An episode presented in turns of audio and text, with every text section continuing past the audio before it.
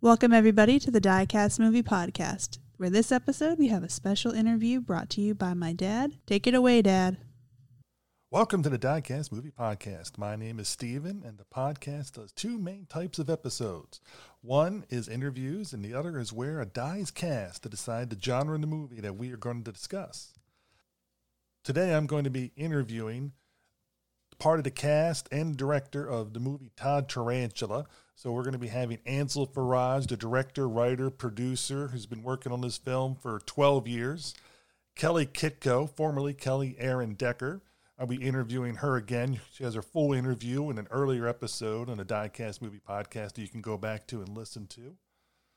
And we're also going to be interviewing the star of the movie, Ethan Walker, who plays Todd Tarantula and I hope everybody enjoys it. Also, just let everybody know two episodes ago, in episode 150, David Selby, who also co stars in this movie, talks about Todd Tarantula and other parts of his career. That's my second interview with David Selby. If you want to hear the first interview, go all the way back to episode 30 and you can hear his first one. But if you want to hear his thoughts about this movie, just go back two episodes earlier. Um, upcoming episodes we'll be doing. Next episode is going to be I'll be joined by Jeff Owens from the Classic Horrors Club podcast. We're going to be reviewing the movie Todd Tarantula. And then after that, another co star in the movie, Douglas Ames, is going to be joining us uh, to, to talk about the movie and other things that he's done in his career. So I hope everybody enjoys these upcoming episodes. One thing I do want to note when we did this interview, the movie was only available for rent at Vimeo. But now it is also available on Tubi for free with ads. So you can either go ad free and pay the rental fee for on Vimeo, or you can go straight to Tubi and watch it with the ads and support Ansel that way. Hope everybody enjoys the show. Bye. Hello, everybody. Welcome to the latest episode of the Diecast Movie Podcast. And we have a special episode today where I'm going to be joined with the cast and director of the latest movie Todd Tarantula from Ansel Faraj, the director, writer, producer, and dot, dot, dot, a whole bunch of other hats. He wears a ton of them. I'm also joined by Kelly Kitko, who's one of the regulars of Ansel's films in many of his different productions, and making his film debut, Ethan Walker, who plays Todd Tarantula. How you guys all doing today? Good. Thanks for having us, Steven. Thank you so much. Oh, I'm just glad we were able to do all this, and I was able to see a preview copy of um, Todd Tarantula recently, and I really enjoyed it. It kind of a little bit reminded me a lot of a, a, a, Scanner Darkly with how it was done film wise. When I was watching, I was like, "Oh, the way you were going for it." And Ansel, I think, were you inspired by that, or was it just by happenstance? Uh, no, I mean Scanner Darkly. That the the uh, the rotoscope aesthetic that that had was always something that I wanted to bring to Todd Tarantula. Todd Tarantula, when I first started like writing it, um, the the Japanese um, anime Akira was like a huge influence, and I always dreamt that this would be some kind of like cartoon adult animation thing. And uh, uh, I can't draw, so rotoscope seemed like the best kind of route to take, and also it it it lends itself well with the the drug fueled nature of the whole story of like this is a heightened reality. We're not in the real Los Angeles. We're in this larger than life, colorful cartoon land. Yes. Yeah, so sort of like a cool world mixed in with um, yeah Scanner Darkly, and uh, it also reminds me of the old Lord of the Rings where they rotoscope. Ralph Bakshi, yeah, oh. yeah, the road he did rotoscope too. Yeah, it's that that that sort of like there's a texture to it, like a, a, a handmade um, feeling to it, and and rather than a, a very perfect computerized um, uh, style. Uh, so I wanted that. To, I wanted to feel like dirty and gritty and, and handmade. So. And I'm, I'm going to ask Kelly this first, and Ethan, you're going to get the same question. So when you're acting in that, knowing you're going to be rotoscoped, um, how how was it when you're trying to do your performance? I know Kelly, you've done many films before, and um, even this is your first one, so to you, it's always been this way, I guess. But, but well, in terms of the rotoscope, I would say I didn't have that really in my mind at all because I, I knew that it would happen, but I also didn't know the extent to which because you know Ansel did I, I want to say 14 or 15 different rotoscope trials that each rendered a different look. So it was like I couldn't go in knowing how the finished product would be because he had so much artistic control over the end product. So I just kind of did what I did and acted with Ethan and knew that someday it would look a little bit different, but I wasn't quite sure how. yeah, and jumping off of that, when I came into it, yeah, I mean, you, I think you need to be aware of the kind of film that you're making, and you just have to trust the director Ansel's vision and his process, and he would direct me if I was doing things too minimalistic or if I was being too large. And you know, I came from a background of theater, so a lot of that larger than life kind of comes natural, but I was also trying to find a balance because I knew the camera catches every little detail. So it was it was kind of just a collaborative process of making sure that I didn't do things too large, but that I still had enough nuance that it would be caught by the camera, if that makes any sense. Mm-hmm. But yeah.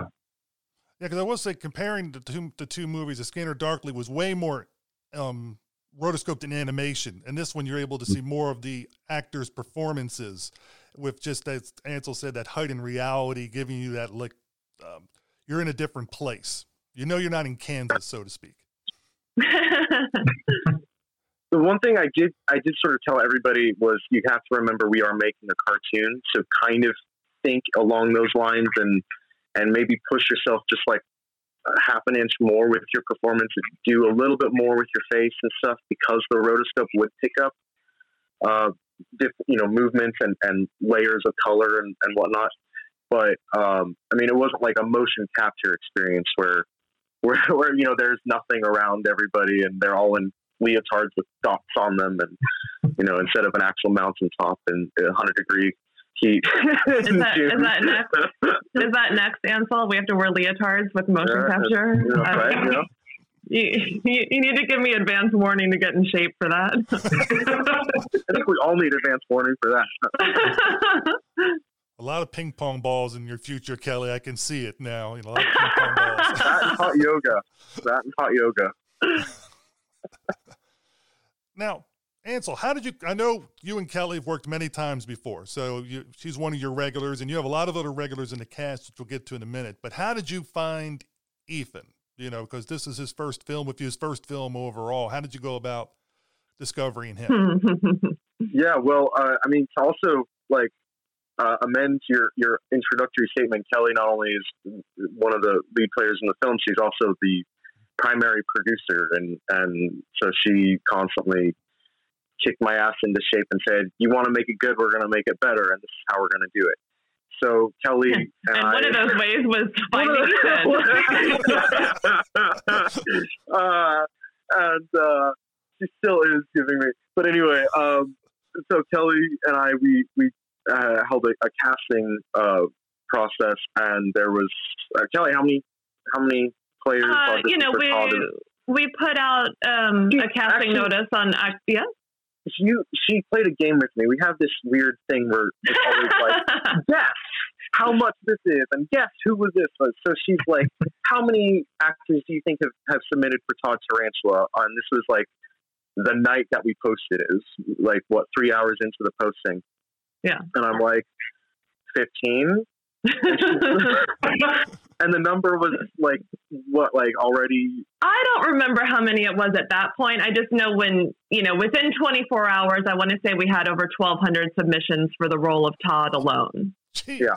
And so at that point it's you know looking at everybody's real i mean casting is, is it takes a tremendous amount of time because even if you think about I'm going to look at everybody's reel. Maybe I'm only going to look at a minute of it. If I've got 1,200 to look at and I'm going to invest a minute in each person, I can't do the math that fast, but it, it takes a tremendous amount of time. So we extended invitations to um, over 100 actors to actually submit a self tape with the sides and Ethan was one of those. And uh, you know, I don't want to like chop him up too much, but I, I remember when we saw his audition, and you know, you're doing a self tape like in your apartment with with no one else there and no props and no nothing to kind of help, you know, inform your performance. And Ansel, I remember at the time he was like, "This is a young Matt Damon." yeah, yeah. Yeah. Talented And- Mr. Ripley era Matt Damon. Yeah. Yeah, I um, remember. I remember the first time that I, I met with Ansel, and I came in person, and I was wearing like my my usual attire, and like my I was clean cut and all of that, and I show up looking like Matt Damon, you know, from the town. and Ansel's immediate reaction was, "Oh, we have to change this." yeah. But in, in terms of the audition, you know, we, we had a number of good auditions, but there were a number of factors that had to be weighed as to like who was Todd. And, you know, one of those was this guy has to be strong enough in personality to play opposite David because David is going to be a very strong character. The, the, the actor can't just be this young guy who gets overwhelmed or eaten up by David. So there, there were a lot of considerations and just in terms of like style and personality and charisma and, you know, what he was able to convey in that self tape. You know, Ethan, Ethan was the one. yeah, I watched I watched the like 650 tapes. I mean, I know Kelly didn't watch all of them, but I did for all Todd. And um, he just had this like he got this like Los Angeles, especially if you've grown up in Los Angeles. There's this strange attitude of I hate to say like smarminess and phoniness, but like, but I mean that in a good way. And everybody else is just playing him as like a grunt and just sort of very flat. And like Ethan got this like cat like thing that was going on and, and I was like I could see that going against what David Selby is going to bring as as the big bad. Mhm. And um and so we we still kept narrowing it down. I'm like, no no no, this, this is the guy. And um And I'm Sure. also going to point out that in Ansel's description right there, uh, including smarmy and fake and whatever he said, Ansel's the only native Angelino like on this panel right Yeah. now. Ethan and I are both from other places. So Yeah. Ansel's the only one who might naturally embody the spirit that he just described. well that's why we work in Hollywood, yes. but um, yeah, he he had it, and uh, I met with him, and yes, he became a bit flashy. I'll use that description, and I was like, uh, okay, I gotta, we gotta dirty him up. He's got to be more rugged and and less pristine. Matt Damon, talented Mr. Ripley, but he had he got the the mentality and the the I remember something I was asking because we narrowed it down to three guys, and I would always just try to get a gauge of of um, who you are as a as a moviegoer. So I'd be like, "What's what are your three favorite movies?" And one of the movies he mentioned was Apocalypse Now. And when I first uh, was writing Todd Tarantula, there was a, a, a film noir esque voiceover by Todd, and he was like telling us, you know, what he's going through, and it was very much Martin Sheen in Apocalypse Now. So that also was like a big click. I was like, okay, he's there's got to be some kind of screws loose under the, that Matt Damon veneer, and probably got the there are, yes. You know, he, he was Todd, But- so But that's we'll, in we'll tap into every childhood trauma you have, Ethan. It's fine. and all of them got put into the film. No, I'm kidding. But just, just some of them. Five of some. them. But no, I remember in that same interview that the three of us had, um, you asked me like a story about my time in LA, and I was pretty fresh off the boat here in LA and have only been here for a couple of months. And one of the first things that happened to me when I came out here is I had my car stolen out of my gated garage, and I didn't know like the the specs of the film or anything like that. But uh, I don't want to spoil anything, but the the film kind of starts off with a similar story. So it was kind of mirroring images, and I was like, well, you know, if it's meant to be, it is meant to be. I, I don't think you're spoiling it because it is in the um, description of the movie that's out there. Yeah, It- that it that launches into it. That the and it's the opening scene, so I think it's Yeah. okay. I, I think I think we're okay. But I don't want to be Tom Holland over here giving away every detail. You know what I mean? well, that, that's what we're, that's why I just hit mute you, you know, and we just we just take. Because Ansel, Yeah. get, Ansel and I already have a signal set up ahead of time, and if he gives a certain signal, I have to hit the mute button. yeah. that, that's funny because that's what he does to all of us on set anyway. I was going to say, yeah, he did that. to me when he giving a bad performance. So I'm always directing, you know. exactly. He can't help it. It's it's what it, it's his calling, so he has to do it. So it's just you know, what you got to be you. Yeah, yeah. Yeah. Now, Ethan, I got to ask you this because it being your first movie, and you're working mm-hmm. with a lot a lot of people that are veteran actors, and it's already been brought up about David Selby as Lucifer Gray, and he is mm-hmm. so deliciously evil with his performance. I mean, what was it like working with somebody who's done just about everything in theater, audio, um, TV, movies? I mean, he's, his list is incredible.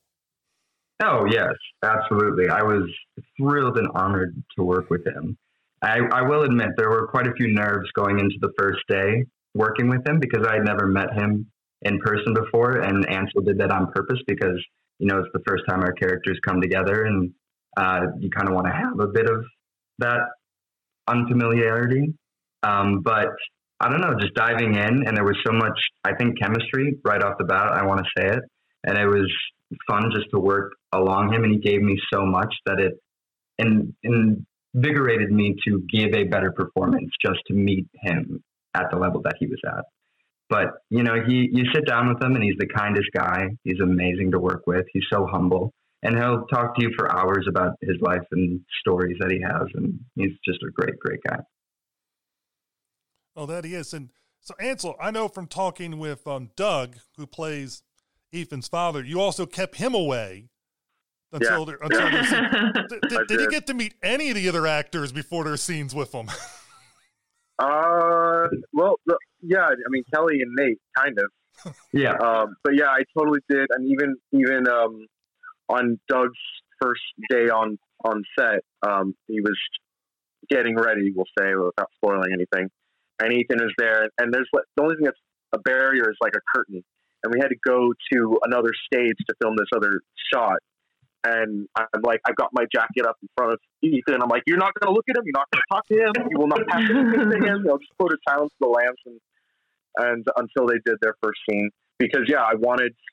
They, there's a a distance between Todd and his father in the film, and uh, I wanted that to happen naturally, and I wanted uh, Ethan and Doug to like have this sort of like they're strangers in, in their first um, encounter, and uh, and yeah, plus I don't know, I got to entertain myself somehow on a on a film set that I'm paying for, you know, while I'm waiting to go shoot, and uh, yeah. But, well, you uh, met he met Brittany too ahead of time, didn't he? Yeah. Oh, yeah, that's right. Yeah. So it, the the characters that made sense to meet, the ones with whom he had a history, you know, he yeah. could meet to work on, and, and he, uh, he couldn't help but meet me ahead of time, just the yeah. nature of the production. But um, yeah, yeah, we did. We met. Uh, we met with um, Brittany, who plays uh, his ex girlfriend Andromeda, and we met at the La Brea Tar Pits because that was kind of integral to their their backstory. And uh, yeah, so I totally forgot that we were we were in the middle of filming by then, so it's like, oh yeah, we're oh yeah on set. I still had a million questions at that point that I was running past the answer. I remember that. But what was that? I still had a million questions that I was running past you because yeah, yeah, yeah. we were like three days into filming or something like that, and I remember you were just getting to the point where you're like, "Oh my god, shut up." No, yeah, this is his first movie, and uh, even like when we when he and I sat down and I was talking to you know talented Mr. Ripley, uh, he had the script and he had it like he'd already had worked out quite a bit, and um, so we had he and I mapped out his character arc and and discussed very intricately the whole character, the whole world of, of this film. I've been working on this thing uh, for like almost twelve years now, so I had a lot to regurgitate out at him, and uh, uh, yeah, so so over the course of filming, Ethan would keep asking me things and and the further along we got into filming, uh, the, the less I'd respond to him and just give him a cold shoulder and just like flat out ignore him at times because I'm like, I want him to be confused. I want him to feel uncertain and insecure, and that's exactly what Todd needs to be feeling. And um, and plus, I knew he knew what the hell he was going to do. He, he uh, there's there's you know there's only so much directing you can give before it's like you're going to talk yourself into a, into a ball and and not be able to give anything because you're going to be thinking of 50 million different things. So it's just uh, I need to learn that of just trust your own instinct. And I will tell you in the take if you're doing it right or wrong. And I will make you do it over and over as I've made him do several Mhm. things over and over. But um, but that's great. I mean, that's I'd rather have that as an actor than just somebody that won't take direction and is just being a dick and and won't you know thinks that they've already you know I mean like David Selby has done a lot, but there's a there's no diva-ness. There's no you know I'm above it all because I've done it all, and so I I love that. I mean I that just makes the job easier for everybody when you're. I feel like that whole sentence I was making sense when I just I I, I ran off track. Oh no, no, that made, that made sense. And and for listeners, if you go back to two episodes prior to this, you'll get to hear my interview with David Selby talking about being in Todd Tarantula and besides other things. So you can go back if you hadn't heard that episode yet, go back and you can hear his perspective from his you know his point of view. And he's just I I interviewed him once before and the second time he's such a nice guy as you guys have said he's just so down to earth and it's just amazing when you get to talk with him but who came up with the cane? Was it you, Ansel, or you, Kelly? That that, that Yeah. glorious cane, which people can see in the picture behind me. You know, it's just Yeah. it's just amazing. Who who came up with that prop? I bought that. I bought that years ago when I was because I've been trying to make this film for years, and there's been several false starts, and um, uh, I've I've had that cane for eight years now. I had the I've had Todd's jacket for ten years now. There's a couple things I've had. I've just like been holding on to. And, and Um, shockingly, whether or not Ethan could fit into the jacket wasn't a casting consideration. but We'll make him fit in. Yeah. No, but, um, I, I yeah, I've had that cane. Uh, I mean, the character of Lucifer originally, uh, I when I w- started this this journey was I was writing it for Lyndon Childs, and um, and Lyndon had had he always wanted to play this very flamboyant and demonic kind of guy, and so um, I, I you know I had the cane for him, and um, so it's just kind of carried along to to David holding it. And who came up with the idea of, with his distinctive wardrobe? You know, it's it, you know, it's just, I just I just love it. It's that's again that's been in the in the there's a story behind it. I I went and uh, I mean uh, oh my god uh, what's it, the electric Kool Aid acid test and you can never go home. Like Tom Kelly, Timothy me Leary? No, Timothy Leary? Oh. no, no, no, no, no. The, the the Tom the journalist author. I'm totally making a fool of myself right now. Tom, not Tom Ford, but costume designer. Um, I have no idea what we're talking about. he's a he's a southern journalist writer, and he's always got a white. Truman Capote. No, He's a Southern writer. You have to name a Southern writer. I, I, I I even put it in fulfilled the- my hold on. obligation. Let me check the script. I've got the script, and I put it into the script. Um, oh my god, this is the most embarrassing moment in an interview. Sadly, we can't help you because we don't know. Yeah, no, no, no, no. Now, now we've got a cliffhanger here. Uh huh. Will he I got find it, listeners? Oh man, He'll, he'll find Having it. The question is, will he find now. it before the time of the podcast Tom ends? Wolfe. That's- Tom Wolfe. oh, white suit. Yeah, yeah, yeah, yeah. Sorry. once once I made this movie, I could I, I, I had a great release where I realized I never have to think about this film ever again. Like I thought about it and obsessed over it for twelve years, and I just let it all go. So you know, a year ago I could have said Tom Wolfe real fast, but now it's done. I I can't. But uh, Tom Wolfe, I always I, I I saw a photo of him in, in just this white suit and a white hat and looking very posh in the South, and I'm like, that's Lucifer. And I remember showing it to Lyndon, and He goes, "Oh yeah, I want to do that." And, and he was gonna have skulls and rings and tattoos and stuff, but then I, I toned it down. The, cane was enough. But uh, Lucifer's look, Todd's look, has always been like established. Um, originally, it was a short film just between uh, a dialogue between Lucifer and Todd, and Todd was trapped in um, Westwood Village, which, if you're familiar with Los Angeles, that's where UCLA is based, and it's this very sort of small, strange college town with old movie theaters, and uh, Todd was on a drug bender, and he physically could not get out of Westwood Village in a sort of Luis Buñuel exterminating angel kind of sense. And um, and then his friend Barracuda rolled in with a car and drove him away. But you'd see Lucifer and Todd sitting on bus benches and stuff, and they'd be in their white suit and Panama hat and leather jacket, spider, and shooting the shit. that was a long time ago, and it's, it's changed since then. But well, speaking of Tom Wolfe and that like definitive look, I'll say something about Ansel as a director that relates to this. this could be good or bad. Ansel's nervous. No. Um, there are some things that Ansel knows from the beginning, and they are like immutable. Like the white suit, the hat, that like it was going to be that, and there was going to be nothing else. No. And then there are other things on what you know, like my costume. He's like, go off and do what you're going to do. And the first day that he saw it was the day that we were filming. So there are things about which he is like uber specific to the point of like infuriating me, and other things that it's like there's complete creative flexibility to go and and build this thing and and have it exist as it would.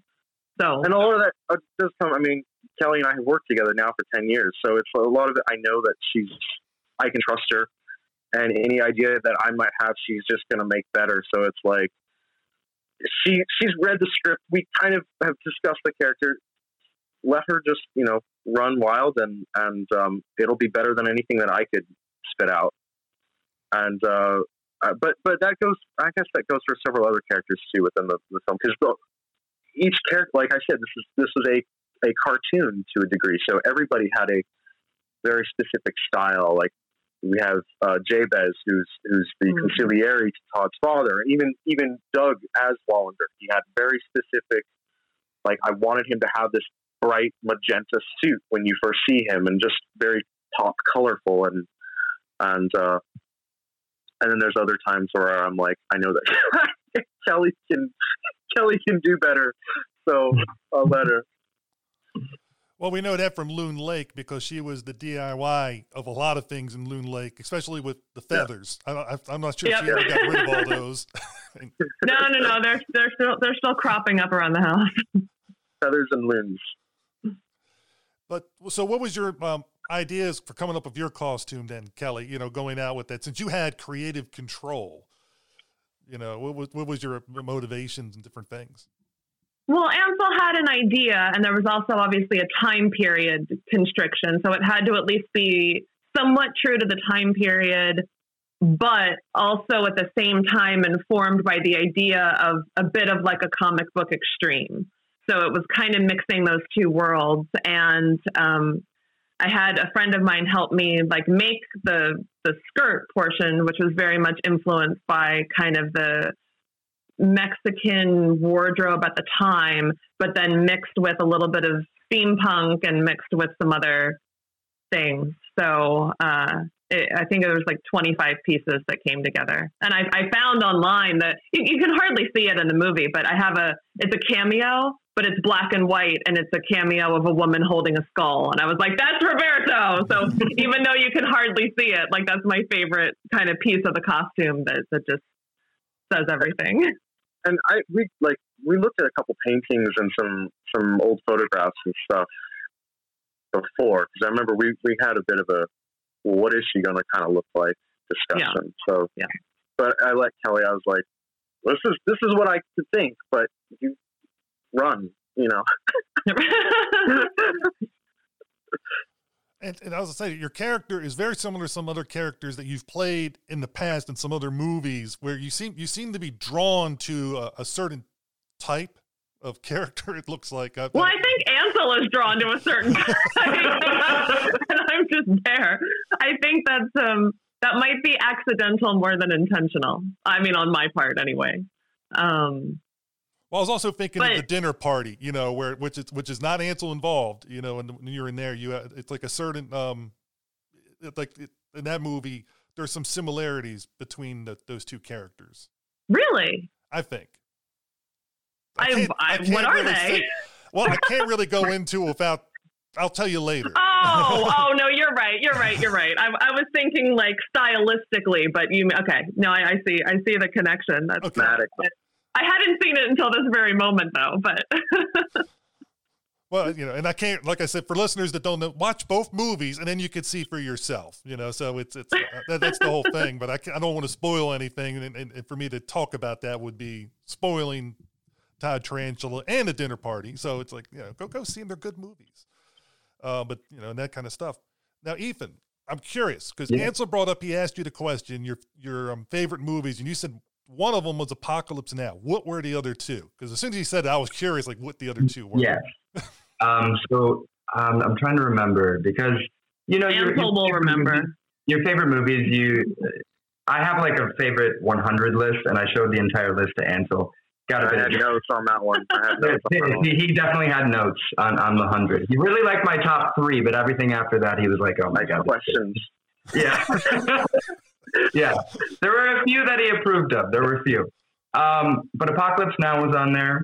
Um, Moonlight was on there as well and the third one because the third one changes quite a bit for me. Was it was it Sicario?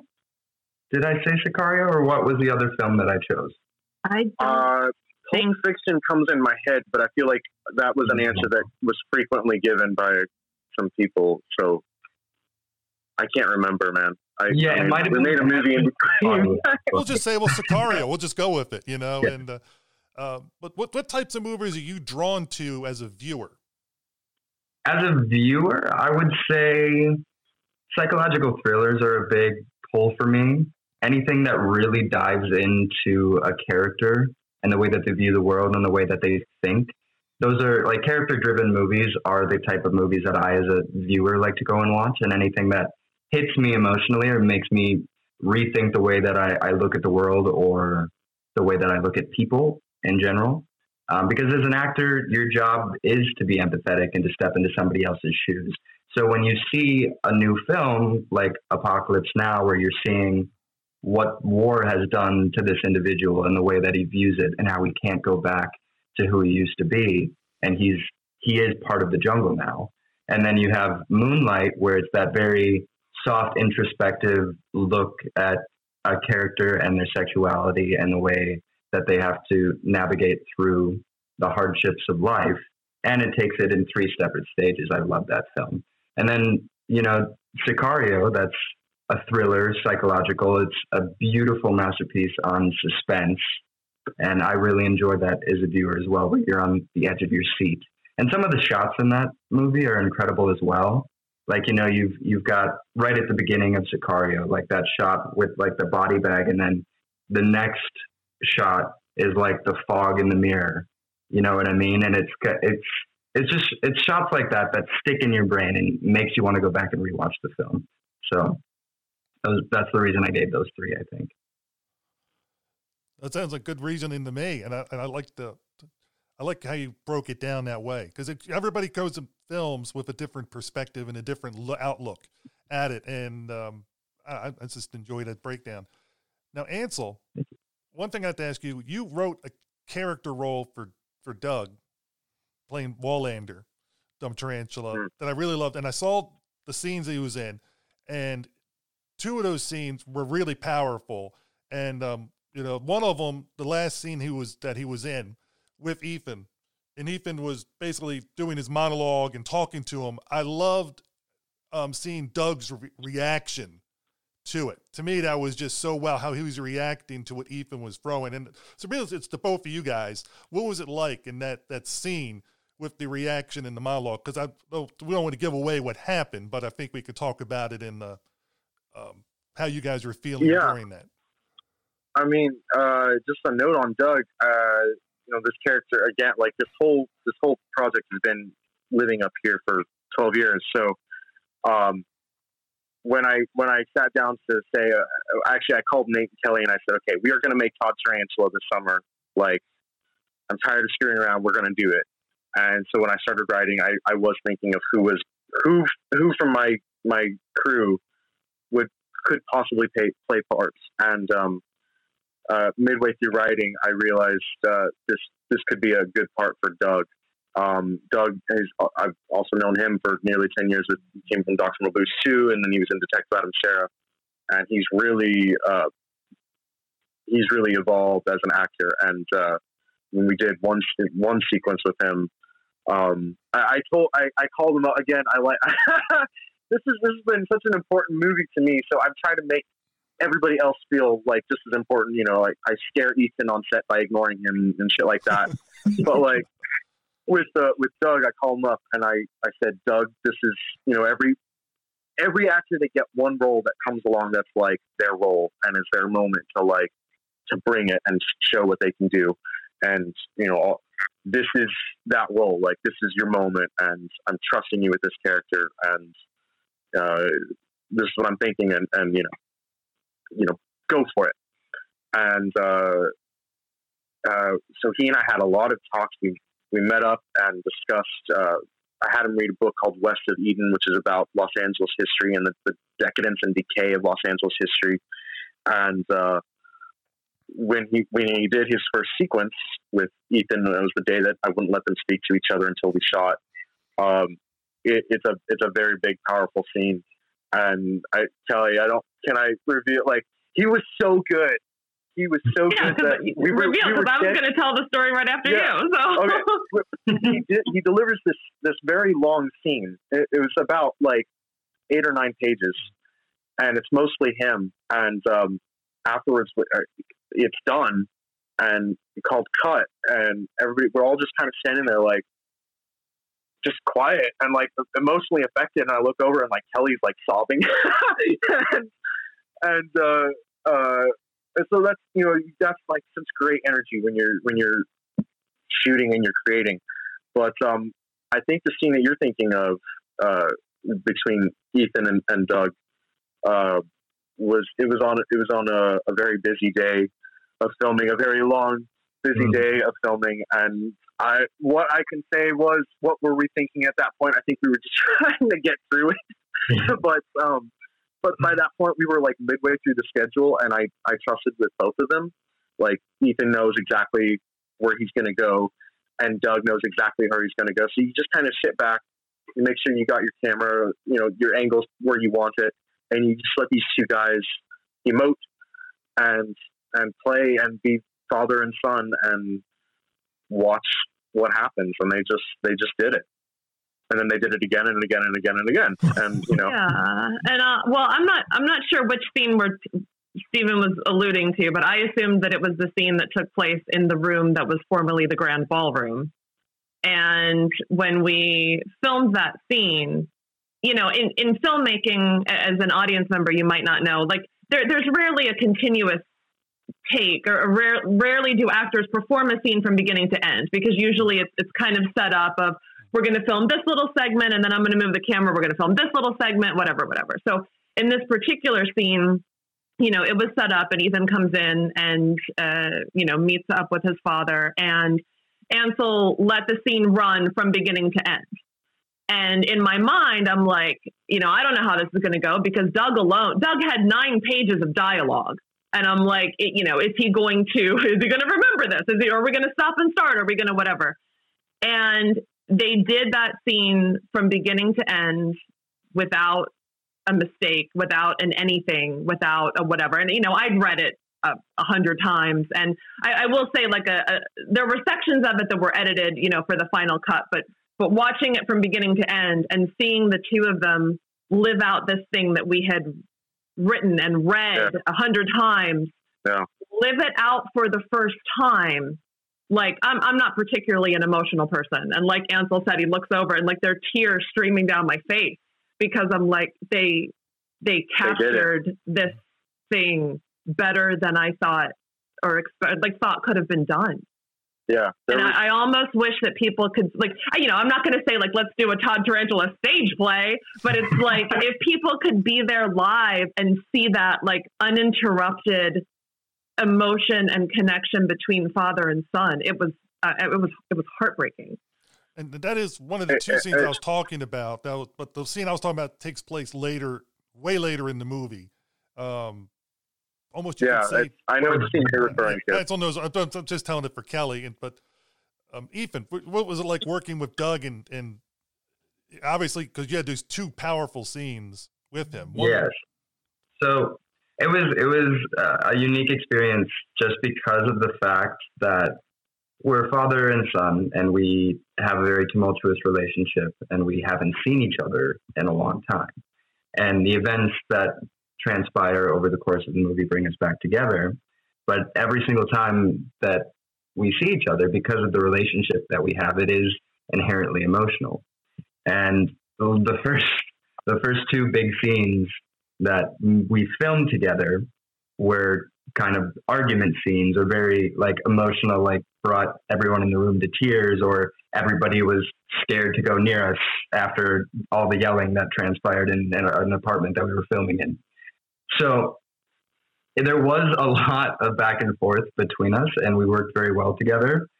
I felt like I had to apologize to him at the end of some takes because I was like, that was a lot that I just threw at you right there, and I'm sorry, but you know that's acting, and that's our job at the end of the day. Um, so I, am really happy with the scenes that um, the, the final product that came out of those scenes, and the one that you were talking about right at the end. Uh, I really enjoyed that. Like Ansel was saying, it was the end of a very long day, like a 12 hour day where we had to get like five different scenes done. Um, and it was the final one. And it's it was kind of symbolic. You know, it's the end of the movie. It was the last take that we did on that very long day.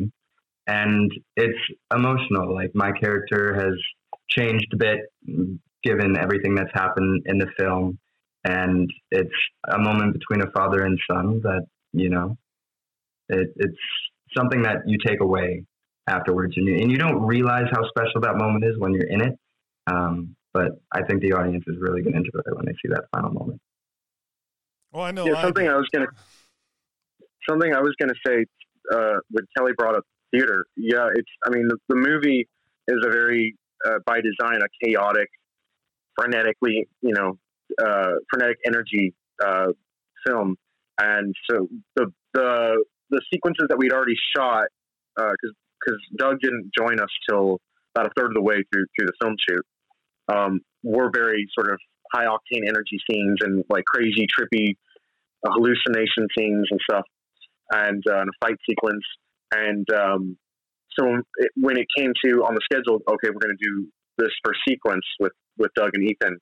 Um, it was the kind of the first time where where all of us sort of behind the camera uh, experienced the the just the acting alone. Just like we're going to watch theater, we're going to watch this play unfold, and um, it, it, I I could tell like after that we all kind of started approaching the work a bit differently. I was like, oh wow, this could really, I think, go somewhere just on performance wise. Like, and I could tell like Lila, our sound girl, like the way everybody, every, we all just started like responding differently to to showing up to to set, and um, uh, it was it. I mean, it was just it was fascinating to me because finally these two guys are have come to life and they're speaking in front of me rather than just you know like on the page, like Kelly said, we've read this a hundred times, and and uh, and they were father and son. They were not Ethan and Doug. And like I've known Doug for like a long time, and like he's Doug, and then here he was Wallander Tarantula, and uh, and he's giving it to he's giving his son the business, and and they have this this great, powerful um, uh, dichotomy, and it was just really fun to watch that and uh, just sort of let them go at it after a while. You really didn't have to tell them what to do. So that's again tribute to their um, their their homework that they put in uh, before before doing the job. Yeah, because the chemistry between both Ethan and Doug is just is just exactly what you expect for a father and son. And of course, you guys never met each other, and here you are, bing, bada, boom, right in that first scene. You know, you guys are doing together and, and able to go running into it. And I think a lot of it has to do at that point you worked with um, Ansel for I don't know how many days on the shooting because he said you said he came in like Doug came in a third of the way through. Mm-hmm. So I don't know how many days that was into it, but at least you have an you have a, a, faith and a trust in Ansel and Doug, having done many films just like Kelly with Ansel, knows exactly what Ansel's looking for and trying to do, and and also has that faith and trust in Ansel's like, oh, he's going to take this and make this really good. I have, I, I, can just work on the acting. I can just work on my character. And I'm saying this because I just interviewed Doug the day before we're doing this, and these are the words he was pretty much saying. You know, um, so I can, I'm paraphrasing a little bit, but that was his intent that he just has total faith in Ansel that all he has to do is focus on the one thing. Where you, on the other hand, um, we're being thrown into something totally new and different. You know, being on film, being on all this other stuff, and all these people you're meeting, you're like, whoa, you know, what's going on? And and you re- you really rolled with it and did it really did really well. Whether uh, whether it was Ansel prepping you, you prepping yourself, or Kelly also helping everybody working as a, a team, it really blended in naturally. It did not look like your first film. Well, thank you. I appreciate that.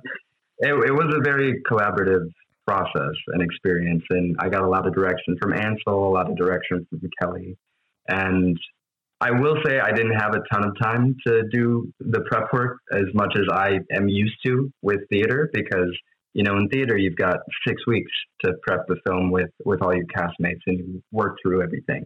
But I, I knew that I wasn't going to have that coming into the film. I didn't expect to have 17 days to prep a 75 page script. You're lucky you got that much. I know. yeah, wait. Well, I was going to say you got cast like three weeks before because we started May 30th was our first day, and then you and I were we were hanging out discussing him yeah. several days before that. So uh, you got cast what? Like you had two- more advance notice than anybody. No, I- Did I? Well, I mean, I'm just, I did have a giving lot you of hard time. Um, but yeah, it was it was about three weeks um, beforehand that I think you guys cast me, and then about six days later that I got the the final script. Um, but no, it was it was it was just me putting a lot of faith into the team that had cast and hired me. And I, I came in the first couple of days, and I'm not gonna lie, I was rather nervous for those scenes. But I think Ansel prepped and planned the day, and Kelly as well, to have those emotional big scenes later in the shoot. Yeah. By that point, I was comfortable with with the character. I was comfortable with being in front of the camera. I was comfortable with working with people and being vulnerable enough after just meeting them an hour ago. So it was it was really well planned out so that those big scenes where a lot of the acting and emotion comes in, I was already comfortable in in the circumstances and stuff like that. So that was uh, just props to the team. And I guess Kelly organized the schedule. Kelly or Kelly made that. Kelly made this movie. Well, like I've been thinking of this movie for years and years and years and driving everybody crazy. But Kelly is the one that like, um, I mean, not on a financial thing because that's not. But like Kelly made this movie happen. So even down to like the schedule of okay, when are when are the actors going to have to hit these notes and like that's all. I had Yeah, I some would say and then the the Kelly only would override me and, do it the only mistake with the schedule, which really couldn't have been foreseen, is that the the day on the mountain was the 110 degree day of the, of the season. And, um, you know, I'm wearing a full Victorian costume and Ethan's wearing a black leather jacket and it was legit 110 degrees. So if I, if I could have known that, I might have adjusted things slightly, but it, it all, it all works out. And I guess the character that got away with being the easiest was Roberto at that particular day. Indeed. Just saying, and, and for listeners, when you see the movie, you'll understand everything. You know, it'll all become clear. but Kelly, you can't control the weather. I thought you had that power and ability where you could just say, "No, this is going to be a nice day." You know. oh shoot! I shouldn't have admitted to that. Sorry. As a as a producer, make the that's rain my come back. That's my You can Make failing. the come back. She's. I mean, she was the witch from Loon Lake, so you'd hope that she would be able to, you know, have some power still to, you know. But I guess it all. I guess she has to be in Minnesota. I can I can bring rain, but that's it. Well, I don't think that would have helped, except maybe you know ma- make it less hot. But I mean, it wouldn't have helped with the shooting if you're trying to make it a no.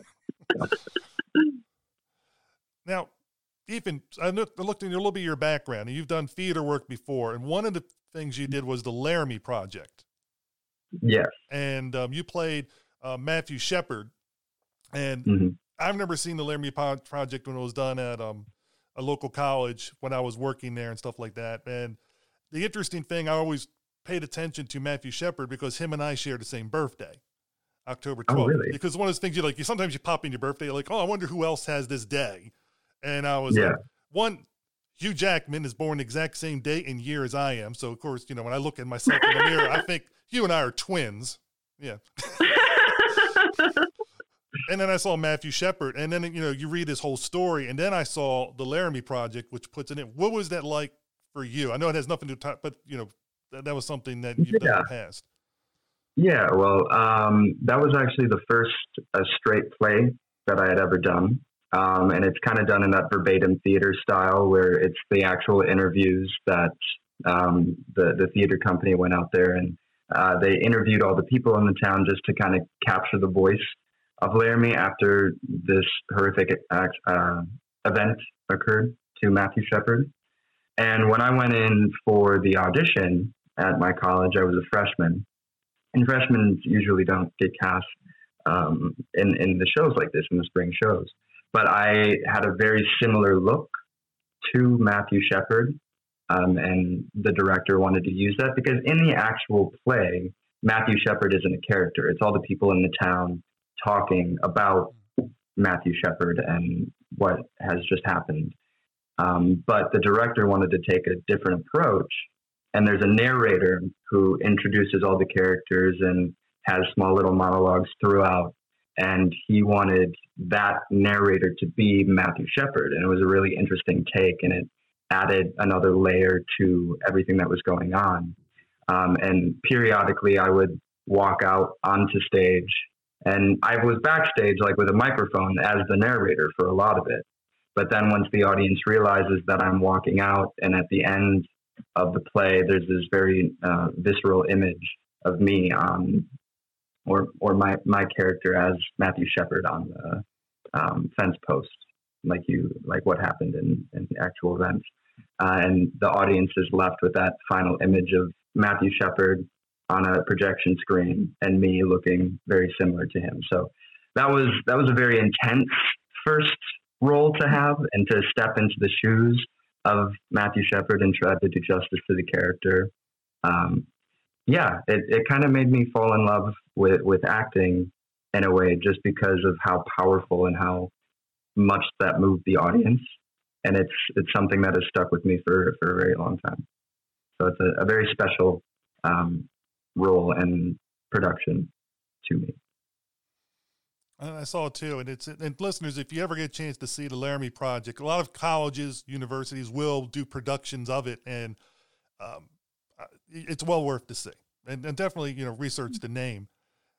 Now, other things that some of you guys have done in recent years since I've last interviewed you or talked to you, Ansel, you have had a lot of things going on in the last couple of years. Um, a little thing with um, the most haunted house at Venice Beach and having all the Dark Shadows characters come by to do a Christmas special, and then lots of articles and winning some awards and other things. I mean, uh, if you want to catch people up with uh, what's been happening to you, it's been a lot. yeah, uh, uh, just Kelly can tell you, we did uh, the most haunted house of Venice Beach, um, which was uh, we shot it in 2020 during during the pandemic, um, and it was basically uh, just just to keep our, all our creative juices going. And uh, Doug was in it as the Speedway Ghost, and um, and it was uh, it turned out to be unfortunately Chris Pennock's final uh, performance. He, he, shot his work um, in uh, September, and he passed away uh, that February. Um, and uh, yeah, I mean, if that, I'm really, I'm really proud of that one. Um, just because it's a, a, different, it's a different thing from my normal work, and I, I as as Todd, it does kind of tie into Todd Tarantula because it deals with uh, the history of Los Angeles, history of place, geography, and uh, so I did that in the Haunted House of Venice Beach, and uh, we did Dark Shadows Christmas Carol, and that was fun. That was very stressful. it was fun. Um, uh, trying to wrangle uh, the Dark Shadows cast members on Zoom and read through Charles Dickens' Christmas Carol, and it was just as chaotic and insane as trying to tape an actual episode of Dark Shadows, but you know, remotely and 50 plus years later. And uh, but it was a lot of fun, and I also am very proud of that. Uh, just because it's, it's something that I had even like it was Dan Curtis had brought it up. You know, that was one of his, his biggest regret. They hadn't done Dark Shadows Christmas Carol, and then with me having worked with various cast members over over the years, uh, it was something that was kind of floated around. Oh, oh, what if we actually were to do it? Um, and I think the way that we did execute it was way better than than like making a film. Um, it was more intimate and honest, and more, I think, like I said, just chaotically in the spirit of Dark Shadows. And uh, and then yeah, I, I have a column in We Belong Dead magazine where I ramble on about movies and Blu-rays and more movies and more Blu-rays. and uh, yeah, I just try to try to keep try to you know not bore myself while I'm waiting to make a film. And um, and then I did this, did Todd Tarantula. So that's eaten up a lot of my time, but I don't mind because it's I've been wanting to make this for so long. So yeah. Mostly what I end up doing is I call up Kelly and I just drive her crazy every day of the week. That's, that's pretty much what happens. if if my boyfriend hears me on the phone yelling, he'll be like, "Oh, are you talking to Ansel?" I'm, In what I'm world serious. do you think that this is possible? Yeah. That's, that's the yeah. Ansel is um Ansel is an important person in my life, both to provide sanity in the sense of actually like finishing a creative product, and also in providing insanity and what it takes to get there. So yeah, we're um it's a lot of Yeah. yelling. And, and like I asked um, Ansel, well, the last- since you and I did the interview together, what else you've you been up to uh, besides besides keeping Ansel moving and getting productions done? Well, it's a full time job to to. no. Um, well, Ansel mentioned or, or I guess you asked about the most haunted house of Venice Beach, and I would say that was a case of um, necessity is the mother of invention because Ansel is always doing something, and so the pandemic, I think, you know, drove him to the brink. The idea of you know we can't be together, we can't do anything. I mean, at that point, you know, Los Angeles was still in lockdown. You physically could not assemble a group of people. So he was like, "What can we do where I can legit just film one person at a time, and yet somehow like make a story out of that?" So that was what I think was the uh, impetus for the most haunted house of Venice Beach. So that was um, that was fun. Uh, obviously, other than the Chris part, which still, like honestly, watching that, I I can't watch that after the fact Yeah. without without crying. Like you Me know, too. obviously not knowing at the time what would happen, and you know, watching his Shakespeare monologue. It's just, it's a lot. Yeah, I agree. I agree. I didn't, I didn't mean to bring us all down, but you know, Oh no, you know, it's- Chris would be the last person to want to get down. No, and it's but it's it's good and bad because it's like Chris. Chris was one of my favorite people because he, you know, as Ansel said about David, he had no no pretense. No, I've done all of these things and I'm better and I'm this and that. All he wanted to do was work. All he wanted to do was act. He was up for anything and everything, and just brought this joy Energy. to Energy. every single thing that he did. And so it's like watching him, it it's this bittersweet thing of seeing that joy and also the sadness that we don't have sorry that we don't have that anymore. Um yeah, no, he was he was uh, just like constantly like a volcano of energy and just like when he'd show up, it's oh, we're going to put on a show. And, yeah. like yeah, like Kelly said, no matter what, and uh, uh, yeah. So and, and and the irony of his his final on screen monologue being the the closing of the Tempest. Um, it, it does it, it adds a, a when I do watch the film now, um, it is very emotional and um, kind of perfect because it's it is Chris. It is. Yeah. I mean, to go out on Shakespeare, that's so Chris. yeah. Um, Yeah. and, and that's the one good thing about films is that for better or worse, and I always think it's for better, these things are saved for a long time. I know everybody says forever, but I- I'm like, I always think, but 400 years from now, is anybody really going to look back at stuff that's done here? Because there'll be 400 more years of stuff. But for the foreseeable future, it is there and it's saved and it's preserved. And you being able to work so much with him in Theater Fantastique and all these other things that you've done with him, where he was doing so many different roles, so many different styles. It was just it's just wonderful to watch and see, and it's. Uh, I never had a chance to talk with him, and I know Ansel one time we had set up where when when he first got ill, we thought everybody everything was going to get better, and we was it was kind of set up. Oh, once he gets recovered, we'll be we'll have an interview, and then sadly, things turned out it was never meant to be. But talking to people that have met him between the two of you and and Doug and and David, it's just you know you feel like you get to know who he was like as a real as a person, and it's just you know it's just and that does help, and that's why you know some of these things it's it's glad we record it down so people can that don't know because oh this is what he was like to work with and that was what he was like and and and preserve that part. Yeah. Now, you also have another person in Todd Tarantula who is an all-time regular, I think, for you, and that's Nate Wilson, Nathan Wilson, and, Yeah. and he Yeah. play he plays an interesting character, and he and and and has a character arc, so to speak. That uh, I guess Yeah. I guess there might be uh, this could lead to a future movie or something. I don't know in the Todd Tarantula universe. I'm already exhausted, Steven. I'm exhausted and broke. I can't. um, Nate, yes. So the funny thing about this movie is, you know, I said we've had various iterations of this film. It's it's ha- it's almost happened several times. At one point, uh, ten years ago, it was going to happen. Uh, Chris Pennock was to play Lucifer. Steve Railsback was to play Wallander Tarantula. Sally Kirkland was to play Kelly's role, Lady Salome. Um, uh, Nate uh, has the, been the only actor through all the various iterations that has only ever been Barracuda. And um, uh, I, for a fleeting moment when I was writing this this iteration of it, this rewrite of it, I thought maybe he could play Lucifer. That would be kind of interesting and fun, and I know he could do it. And then as I kept writing, I'm like, no, no, no, no, he has to be Barracuda because he's Barracuda. And I think this needs to be for David, Lucifer.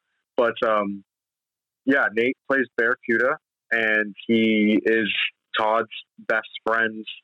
And uh, something I think I said to Ethan when we were when we were prepping was like, Barracuda is the the physicality, the muscle, the like, let's go kick ass, and you know, I'm I've come here to chew bubble gum and kick ass, and I'm all out of bubble gum. And um, and Todd is is more just like stoned and like in his head, and sort of relies on Barracuda to be the the big powerful because Todd is just money and and uh, superficial flash and lies and and tragedy and all this shit. And so uh, they're they're they're a good yin yang team, and um, and so Nate, I know that he was he watched like uh, the the Danny Boyle show about the Sex Pistols. So like being in the car, this is a, this is a particular story.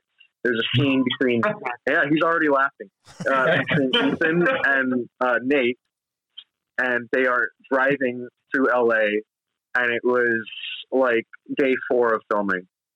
So still really early on. This is like a month long of, of uh, a month long of production, and uh, it's just the three of us in the car, and I'm really I'm trapped in a car with Todd and Barracuda, and they're both effing insane, and there's just like just all this noise is coming out of them, and we're trying to like run the car with traffic so we can get lights and movement because I want movement and fluidity and energy in the scene, and I made the mistake of you know you, you as a film as a director you give actors an inch they'll take a mile. And if you, you know, I trust Kelly. Okay you go make your costumes but like I said okay you can maybe go off book and improvise on this. Scene. Like, and that was that was the downfall. I hated I I I I'm cutting the film. And it's you know I'm the only editor on this on this show and I text Nate and I said I hate you and I hate Ethan and I hate actors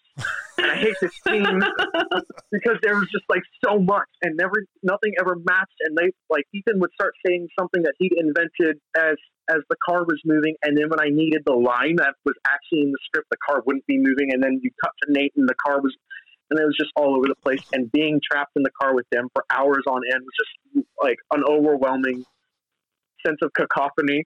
Kelly, it was a lot of fun, and, bro. uh, and uh, uh, we couldn't roll down the windows, and it's June, and in Los Angeles it's really hot. We couldn't roll down the windows because we need clean sounds, and uh, so the windows all like fogged up. And Ethan, they're they're doing drugs, and uh, there's a bit of movie magic. So Ethan had Tic Tacs, and he ate like a Tic Tac factory's worth of of Tic Tacs rather than acting and pretending to swallow the pills. And uh, it was a fun night to say the least. It was it was a lot of fun. You know, all those scenes, all the scenes that I did with with Nathan, like Nathan was the only actor that I really met with a few times beforehand to create a rapport.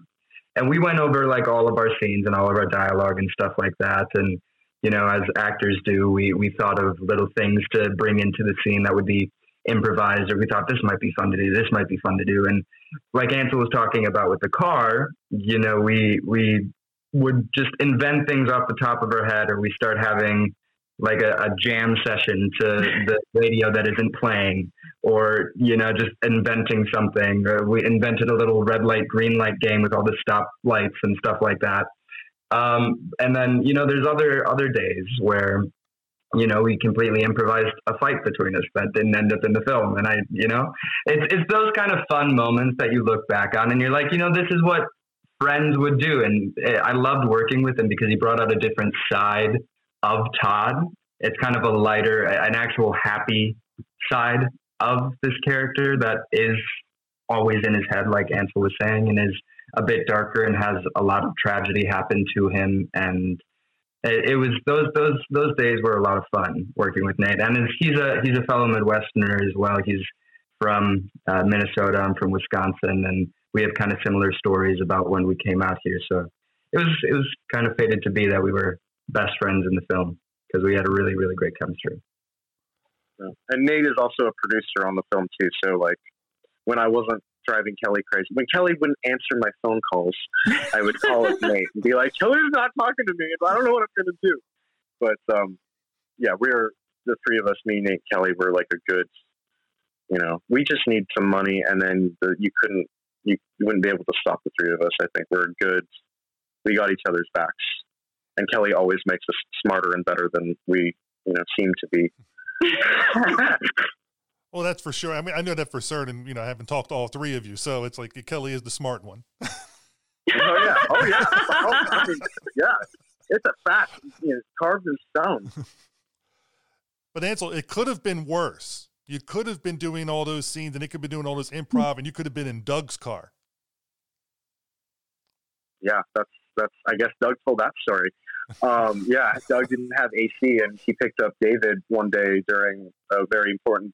Oh, I forgot day. about that. yeah, and um, and it's and we're filming. You know, you, you shoot the movie in summer, and um, yeah, but but but tribute to David. Like I, as I said earlier in this discussion, like there is never any sense of prima donna, any sense of I'm better. I've been doing this longer than any of you people have been alive. Like you, I am. He's he's down down to earth, down completely on the same level with us, willing to get in the muck and dirt, willing to go do crazy things, only too eager to do crazy things. I should actually phrase, and um, uh, yeah, and constantly a trooper, constantly like I, you know, I'll give you everything, and if it's not enough, we'll go back, and we'll do it again, and uh, and I know this is a challenging role for him. Like when when I sat down with him, he was he's like, but Ansel, because David is is all about trying to do trying to make the world a better place, trying to do better, trying to be a better human, and and I'm giving him Lucifer Gray, who is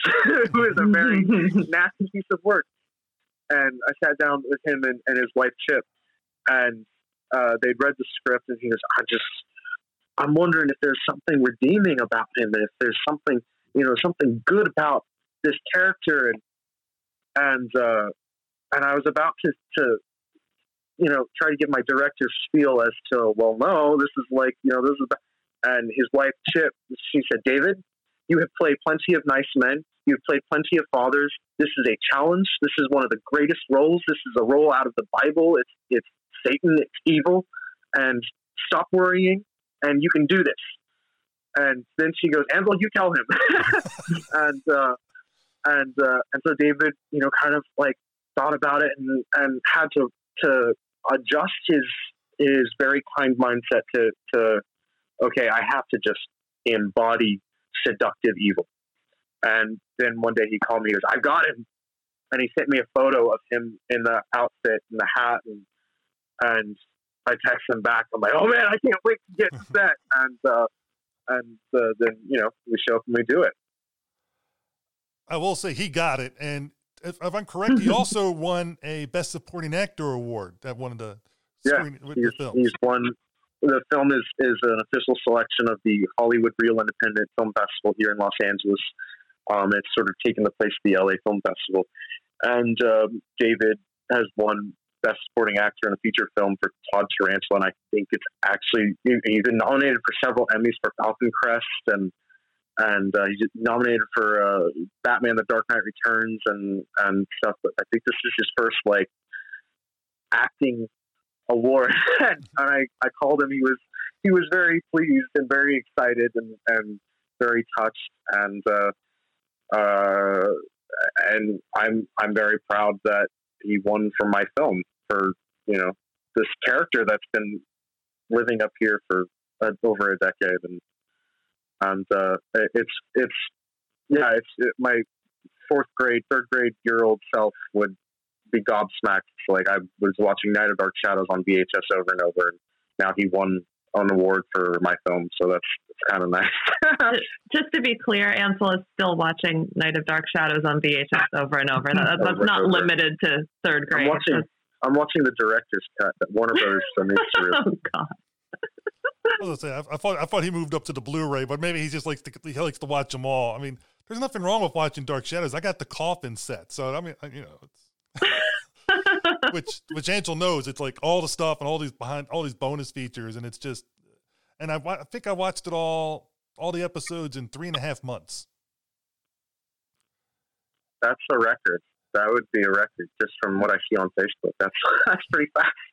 yeah, because I was keeping track. Well, I'll tell you later. But it, yeah, it, I did it all, and it was. Just, I was able to watch it while I was working. So it's it's uh it, so it and, and you know the episodes are twenty some odd minutes long each. So it's yeah, they're, they're twelve hundred over twelve hundred episodes, but they're not that long of an episode. You can just go right through a yeah. bunch in a day. And they kind of repeat things that heads and tails of episodes, and yeah. And it's addictive. So once you start, you don't want to stop. I mean, it but it's it's a good drug. So, Kelly, what's coming up with you in the future? What, what, what, do you have anything you can tell us about that you're going to be you know, working on or doing? Ansel, can I mention Sorry. the next thing, or we, is that the, the concept, or is that? let's hang on to that. I think it's too good a concept to. Well, I'm, I'm, glad, I'm glad to hear that since it's my concept. let's talk about Madame Lister. I want to. Okay. yeah, because that that's so you talk.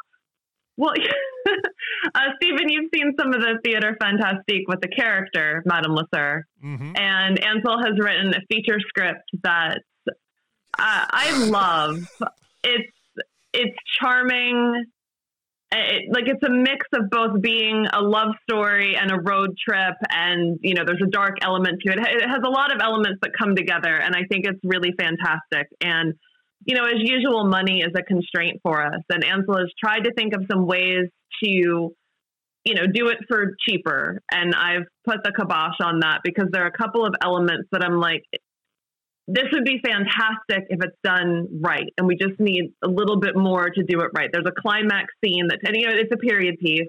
There's a climax scene that requires you know, a little bit of money to get the the sets and the prop pieces to really do it justice. And I'm like, you can, you can reveal it. It's it's a drive-in. The movie hmm. the movie takes place in 1970, and it's it is a it is a love story, as Kelly said. It is a road movie, and it's kind of a Valentine to late 60s, early 70s drive-in horror films. And so that, and I'm not going to cheat the, the yeah, climax with a real drive-in with real, you know, period vehicles and costumes and all of this because it's to me, it's really worth it. Um, I don't want to do like a cheapened down version just to get it done. Like it's one thing I, you know, I really want to do it right. So, um, you know, hopefully we'll be able to I, I bought a I bought a Powerball ticket, but okay, good. well, we also know from your interview that if, if if Kelly gets a lot of money, she's going to move somewhere and have a cabin and just live primitive style with no no connection. So it, this could go either way. This could be like, yeah, we got money for films, or Kelly's totally um, off the grid. if you win the Powerball, you can do both. I can, you know, I'll I'll be silent for a while, and then Ansel and Nate will come up to Montana and we'll film something in the woods. It'll the best of both worlds. a cabin in the woods. Nothing can go wrong there. Yeah. exactly. But I'm really glad because that's a movie. Uh, I, I think when I interviewed you before, you were talking about you were hoping that was something that would come out, you know, down the road. So I know this has been something that's been worked on for a long time, you know, and hopefully, yeah. hopefully it happens quicker than the 12 years of that took Todd Tarantula to get off the ground, you know. Yeah. Well, I hope so because I don't want to be uh, of, of a certain age. that's that's when we'll do motion capture. We'll just mocap it. You know? The age, you know, do the we'll, we'll just and then she's at any age. We could do it lesson for the future. Do not talk to an actress and tell them you're going to motion capture her so you can de-age her. well, I'm just saying. Then we could do. You could do her. You could play her when she's she's 12. We could do like literally the whole because like okay, how, how about we, how about we just film it soon so that none of this is necessary? So if somebody's out there that's got money, you know, come our way. Let's do it. I like how he's trying I to did, save himself. I, oh, no, yeah, no, he can keep trying. I did read the script again this like past week for another assignment, and uh, it, it is a, it could be so much fun. It, you know, Ethan had the right hand motion. Since this is audio and not video, Ethan was just doing a great digging motion to isn't it a Will, demonstrate. Isn't it a Will Rogers, Will Rogers quote or something like that? When you're in a hole, quit digging. uh-huh. uh, but Ethan, what do you have coming up in the future? Do you know? Um, I I was on uh, a veil for a series regular for a television show that did not pan out. Mm. Um, so the the future is, is open as of now. Uh, I did recently uh, write a short script or a short short film um, that uh, me and my roommate put together, and I've been working on a movie trilogy that I might want to pitch as an HBO uh, miniseries uh, for about two years now, and I'm getting close to a final script for that, which is fantastic. Um, but I'm signed with uh, a great talent manager, Stein Entertainment Group and we have a great rapport. So there's uh, a lot of promising things going on in the future, but nothing set in stone as of now. Well, He's wanting me to say we got Todd Tarantula 2 coming up. I wouldn't be upset. I wouldn't be upset. I would I would not be upset either. I want Todd Tarantula too, you know, and, and, and of course you can have the branch off movies, you know, and that kind of uh-huh. stuff, like you did with um Adam Sarah. You had all these different things so coming up then. That's that's actually been my that's been my idea. And Kelly very quickly vetoed that. Was that it would be? it. I always thought this that, that, and in my old the one film that we were going to do, uh, Detective Adam Sarah was a supporting character, and, and, it would have gone off into his world. But I was like, Todd Tarantula, Madame Lasser. Actually, Detective Adam Sarah has to solve a a case, and it requires Madame Lasser's help. And then Todd Tarantula gets involved somehow, and then you find out that it's it's uh, Doctor Mabuse pulling, you know, being the big Thanos at the end of it. Um, Kelly's like, no, very quickly, no. So, yeah. well, you can you can always write the you can always write the novelization of it and put it out that way. Yeah, I could. I could. I'd rather make Madame Lasser, but yeah, I could. Well, do both. I mean, you, you got yeah. you, you have so much time, you know. and and of course Ansel, obviously Madame Lasser is coming up, and um, you're working on We Belong Dead, and uh, you also didn't you win an award for um, a Rondo had an award for some of your work? Yeah, I have, I have, I have three Rondo awards for Rondo Hatton Classic Horror Awards. Um, uh, I, I won uh, back in uh, uh back in 2020. We did the, the Dr. Mabuse three, the thousand one lives Dr. Mabuse, and I won for that best uh, short and then I won again for the most haunted house of Venice speech and for Dark Shadows Christmas Carol. And so I have I have three Rondo awards, and uh, it's very uh, it's like I've been going on the classic horror board since I since, since they launched. Well, I mean, it's I'm what three years older than that, so since I was probably like six or seven and could access old dial-up internet, and uh, to have Ansel the, was the only six-year-old on the classic was. horror board. I was, and they all thought I was like a grown ass man because I was talking about movies that nobody my age had ever heard of, like the Mystery of Marie Roget and like crazy things. But um, and the Uninvited. But uh, so it's kind of nice, like oh, we're you you rec Sally Field, you like me, you really like me, you recognize me, and um, we accept you, one of us. Google Google, one of us. Well, I just like That's a reference the classic horror board would get. Yep. Oh, I, I know what you're talking about, and uh, and I voted for you in each one of those films. It's always nice when you when you fill out the ballot when people you vote for win. You know, It's like it's like oh, I'm not a crazy person. People actually were you know were with me, we always love these things because you know you always wonder, um, do people think you're nuts or crazy? But it's like obviously when you see good work and you see good things, you always hope it gets out there. And you guys are talking about the financial part, having the money to help do other productions and what people can do to help independent filmmakers like Kelly and Ansel and, and that they can keep having Ethan come in other productions is by watching Todd Tarantula. And how could they watch it? Because it's out already. How can they do it, Yeah, Ansel? it- it's going to be it's going to begin streaming um, exclusively on Vimeo on demand. I'm doing a, a, a this this whole project has been a, a real passion project for me. It's I've I saved up and I paid for this whole thing myself. Um, it, it's so I'm releasing it myself basically. So when you rent the film on Vimeo on demand, which you can access on your Roku device, your Fire Stick, however, you literally search it, Todd Tarantula, it will come up. Um, you are renting directly from me. You're not you know, getting uh, giving you know fifty percent to a major streaming entity, uh, tech entity. I could name a few, but I won't. Um, that uh, you are supporting the artist. You are supporting us. Um, you are enabling us to go out and and make something else, hopefully. And um, so it will be available on Vimeo on demand. Just search Todd Tarantula. Uh, if you can't find it there, you can check my website, hollinsworthproductions.com, H O L L I N S W O R T H Productions. And, um, and then after that, it will be available on uh, other streaming platforms like Tubi.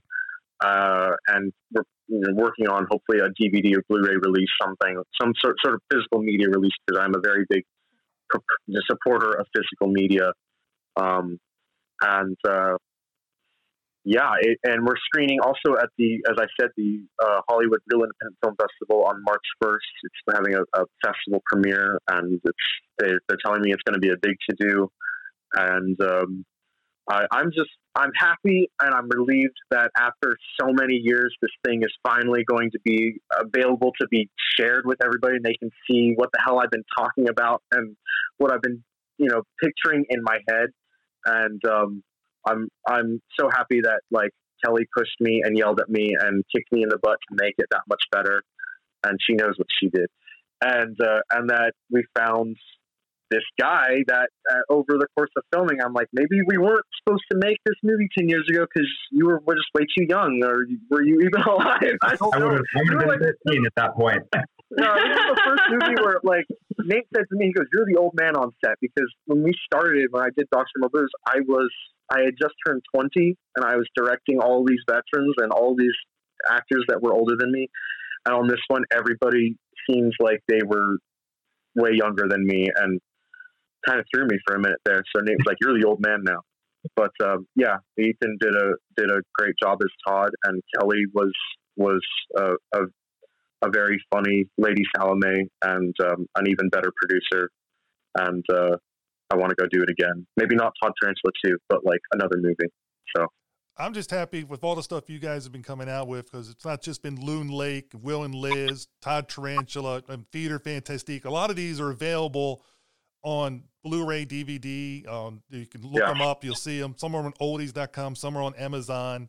Um, definitely seek them out because, like I always say, the money you're spending, especially if you go directly with Todd Tarantula, Vin, Vin, what is it? Vin, Vimeo, Vimeo on demand. yeah, Vin, I can never Yeah. pronounce it. I'm, I'm terrible with names sometimes. okay. And uh, you go there, and that what I love about that because I've done it with other filmmakers too is the money 100% goes right to them, and or at least most of it. I'm, I'm assuming it's a, a huge percentage goes to you, and that way they can make the next film and the next film. And if you don't do that, and you're like, oh, they don't need the money, I'll wait till it comes out free, then you're not giving them the financial support that they need in order to keep these things going. Because, like Kelly said, she wants Boundless Hour to be, you know, with certain production values. So, they, you know, and, and stuff like that. So, if you help support them with this film, that's going to help the next film and so on and build it up.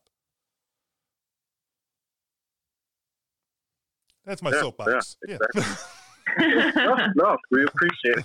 yeah, and thank you, Steven, for supporting independent film because you know the the the big studios don't really need the support, and we appreciate you you know sharing all of this with your listeners. Yeah. Like it's fantastic for us. Thank you. Yeah, yes, getting trying to get promotion just as a trying to get people to talk about your movie and promote your movie and, and give us the opportunity to to to try to pitch our movie to audiences and stuff is so difficult in the independent scene. So this is a huge. We're, we're, we're very very grateful for this. Oh, I'm Thank grateful. You. I'm grateful for all of you guys coming on the show too, and you're welcome. And and again, all of you are invited to always come back if you want to discuss different movies or when your other projects come out. You know, you have my contact information. Just let me know. Ansel and I were about to contact each other virtually the same day about doing some stuff for Todd Tarantula. It was it's like two you know two minds thinking alike. And um, was, I, I saw it's like, oh, it's getting closer. It's getting closer. Let me reach out to Ansel, and Ansel reached out to me literally hours before I was going to reach out to him, and that's how close it was uh, to happening. Where it was almost like simultaneous. Uh, but people support independent film work, work and to keep an eye out. Ethan Walker, you know, people have said Ansel said earlier, oh, he's like Matt Damon down the road to be like, oh, Matt Damon's like Ethan Walker. you never know how things change. Ethan's gotta, not a young Matt Damon. Matt Damon's an old Ethan Walker. exactly. I gotta say something. I gotta say yeah. something. I, and I told Ethan this when when he cast him, and I realized this was his very first film, and he is like fresh out here from Wisconsin, and and uh, I said this never happens where you literally come from nowhere with nothing, no list of credits, no represent, you know, nothing, fresh face, and you land the title role in a feature film. So enjoy it because this is you're never. This is a very strange, surreal, whirlwind experience, and you're never going to experience it the same way. You're never going to feel the same way, um, and enjoy all the ups and downs and yeah. all the bullshit and the great moments. Um, and so, you know, yeah, I don't know. This this whole movie has been a very interesting experience, I think, for everybody. It, it, but a good one. Yeah, yeah. And uh, you, you, are right. This is it's been a lot of emotions, and obviously, I remember my last day on set. I, I got a little emotional and, and teary eyed and all that. Um, and I've been trying to make the most of it, uh, as you said, but still enjoy every little beat and moment along the path. Uh, but I wouldn't be able to experience anything, any of that, if it weren't for you two. So I just wanted to say thank you again for casting me. Well, good job, dude. Excellent work by all three of you and the rest of the cast and um, listeners. I hope you enjoyed this episode. And again, it's out now because Ansel talked about March 1st. This episode's coming out later in March, so this is already had, what he talked about will be the past and the movie is readily available. You can watch it right now. After, as soon as this podcast is over, go home, find it. As he said, search it out there and support it. And I hope you enjoyed just as much as I did watching it, and just as much as they did making it. And thank you all again for being on the show. Thank you. Thank, thank you. you, Steven. Hope everybody enjoyed that talk about Todd Tarantula and um, some other things that they've done in their careers. Um, just a reminder again, the next episode is going to be our review of the movie Todd Tarantula, where I'll be joined with Jeff Owens from the Classic Cars Club podcast, and we'll be talking about that. Also, to remind everybody that we've been nominated for a Rondo Award for Best Podcast. So if you're interested in voting for us, um, it's simply you send an email to the guy that runs it, put down on the subject Rondo ballot and the thing. You just put down Diecast Movie Podcast for best podcast. The email address and all that stuff is on our Facebook page or in the show notes to this episode, so you can easily just look right there and it'll explain it step by step how to vote for it. And also, if you want, you can look at the whole ballot. There's multiple categories, multiple things being nominated, and you can go and pick and choose other things that you want to vote for also. But I want to thank everybody for the support and for listening to this episode. One thing we did mention during this um, show was Ansel's movie that he also did with Kelly Kitko and David Selby, Loon Lake. So to exit this episode, we're going to hear the trailer for that. And again, that movie is available on Tubi and Amazon Prime. So feel free to go watch that if you want to get a little bit of more of the psychological horror type movies. Thanks again. Hope everybody has a good day. Bye. Kind friend, beware as you pass by. As you are now, so once was I. As I am now, so you must be. Prepare yourself to follow me. Son, what's bugging you? I've seen that look you have in your eyes before. It's never a good thing.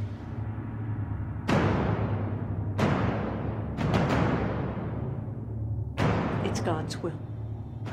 He's testing us. You believe this is a test? I must believe it. There's no witch. She was just some poor girl.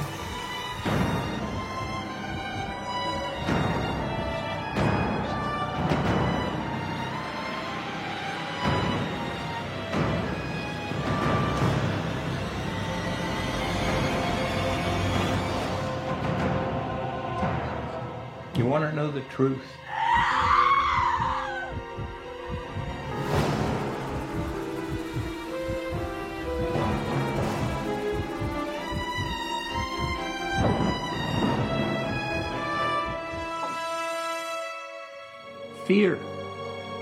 Crazy things.